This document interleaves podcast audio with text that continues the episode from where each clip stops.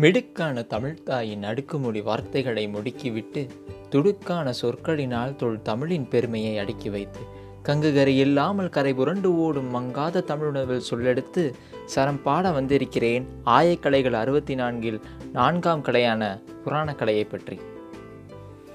புராணம் கலையா? புராணத்திற்கும் கலைக்கும் என்ன சம்பந்தம்? புராணம் என்பது கதை தானே அது எப்படி கலையாகும்? என்று நீங்கள் கேட்கலாம். புராணம் என்பது கலையின் வடிவமே. எப்படின்னு இப்போ பார்க்கலாம். தமிழ்லேயே பல புராணங்கள் இருக்குது உதாரணத்துக்கு பதும புராணம் சிவபுராணம் விஷ்ணு புராணம் ஏன் ரொம்ப புகழ்பெற்ற திருவிளையாட புராணம் பரஞ்சோதி முனிவர் இயற்றியது. அந்த திருவிளையாடல் புராணத்தையே ஒரு உதாரணமாக எடுத்துக்கொள்ளலாமே அதில் மொத்தம் அறுபத்தி நான்கு திருவிளையாடல்கள் உள்ளன. அதில் எதை எடுத்துக்கலாம்? எதை எடுத்துக்கலாம்? சொக்கா சொக்கா சொக்கா. எனக்கு இல்லை எனக்கு இல்லை அந்த பொற்காசு எனக்கு இல்லை நான் இதை சொன்ன உடனே கண்டுபிடிச்சிருப்பீங்க. இது திரைப்படத்துலேயும் வந்திருக்கு. நாகேஷ் அவர்கள் சொல்லுவார் தருமிக்கு தண்டமிழ் தந்தமை. இந்த திருவிளையாடலை ஒரு உதாரணமாக எடுத்துக்கிட்டு கலையை எப்படி கையாண்டிருக்காங்க அப்படின்னு சொல்லிட்டு நம்ம இதில் பார்க்கலாம்.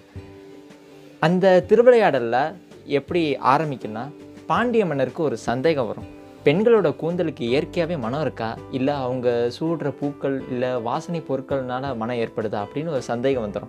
இந்த சந்தேகத்தை தீர்க்கிறவங்களுக்கு ஆயிரம் பொற்காசு அப்படின்னு சொல்லி அறிவிச்சிருவார்.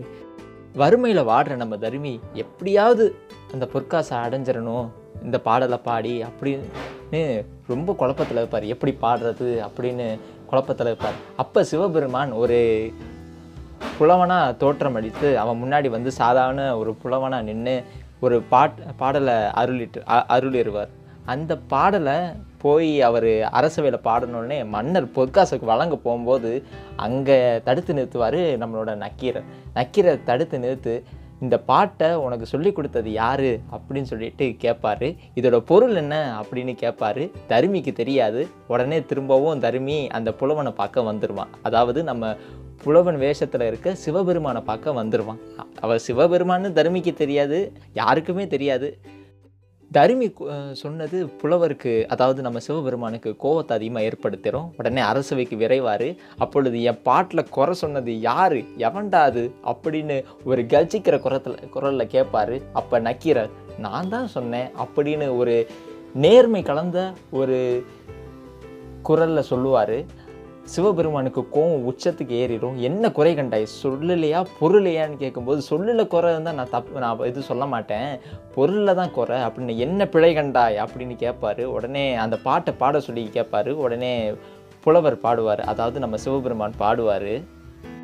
கொங்குதேர் வாழ்க்கையை அஞ்சிரை தும்பி காமம் செப்பாது கண்டது மொழிமோ பயிலியது கெளிய நட்பின் மயிலியல் செறியெயிற்று அறிவை கூந்தலின் நறியவும் உழவோ நீ அறியும் பூவே அப்படின்னு நம்ம சிவபெருமான் பாடுவார். அதற்கு அர்த்தம் என்னென்னா அதோட பொருள் வந்து ரொம்ப கலைநயமாக சொல்லியிருப்பாங்க. ஆனால் அதோட மைய கருத்து என்னென்னா பெண்களோட கூந்தலுக்கு இயற்கையாகவே நறுமணம் இருக்குது அவங்க சூடுற பூனாலேயோ இல்லை அவங்க பயன்படுத்துகிற வாசனை பொருட்கள்னாலேயோ நறுமணம் இல்லை அப்படின்னு சிவபெருமான் பாடல் எழுதியிருப்பார். இதை நக்கீரர் மறுத்திருப்பார். நக்கீரோட கருத்து என்னென்னா கருத்துன்றதை விட அதை தான் உண்மை. அவர் வந்து என்ன சொல்கிறாருன்னா பூக்களாலேயும் வாசனை பொருட்களாலேயும் மட்டும்தான் பெண்களோட கூந்தலுக்கு நறுமணம் இருக்குது அப்படின்னு சொல்லுவார். சிவபெருமானுக்கு இது கோவத்தை ஏற்படுத்துகிறோம் அவர் நக்கீரரிடம் எவ் எவ்வளோ முறையிட்டு நக்கீரர் அவரோட முடிவை மாற்றவே இல்லை. உடனே பொறுமை இழந்த நம்ம சிவபெருமான் நெற்றிக்கண்ணை திறந்தார். நெற்றிக்கண்ணை திறந்தாலும் குற்றம் குற்றமேன்னு சொல்லிட்டு அவர் மறுக்கவே இல்லை. அப்படியே தன்னோட கருத்துலேருந்து சற்றும் விலகாமல் நின்றிருந்தார் நம்ம நக்கீரர். என்னதான் சிவபெருமான் அவளை அவரை அச்சுறுத்தினாலும் நக்கீரர் சங்கரிப்பது எங்கள் குலம் சங்கரனாருக்கு ஏது குலம்? சங்கை அறிந்துண்டு வாழ்வோம் அரணே உன் போல் இறந்துண்டு வாழ்வதில்லை அப்படின்னு வசனந்தான் பேசுவார். சிவபெருமானுக்கு கோபம் தலைக்கேறிடும் பாண்டிய மன்னரே ஐயா அவரை விட்டுருங்க அப்படின்ற மாதிரி போயிடுவார் ஆனால் நக்கீரர் ம் அவர் சற்றும் கலங்கவே மாட்டார். நக்கீரர் கடைசியில் நெற்றிக்கண்ணோட வெப்பம் தாங்காமல் பொசுங்கி பொற்றாமை குளத்தில் இறந்துருவார். ஆனால் அடுத்து சிவபெருமான் இது எல்லாமே ஒரு திருவிளையாடல் தான் அப்படின்னு உணர்த்துறதுக்காக பொற்றாமரை குளத்துலேருந்து மீண்டும் நக்கீரை எழுந்து உயிரோட வர்ற வந்துடுவார் கடைசியில் உன்னோட தமிழோட விளையாட தான் நான் ஆர்வமாக இந்த திருவிளையாடலை நடத்தினேன் அப்படின்னு சொல்லிட்டு சிவபெருமான் வழக்கம் போல் மறைஞ்சிருவார். இதுலேருந்து நம்ம தெரிஞ்சுக்கிறது என்ன? இது ஒரு புராணம். புராணத்தில் ஒரு படலம். இதுலேருந்து நம்ம தெரிஞ்சுக்கிறது என்னன்னா இந்த புராணம் உணர்த்த வேண்டிய ஒரு விஷயம் ஒரே விஷயம் என்னென்னா நக்கீரனோட நேர்மையும் தமிழ் புலமையையும்.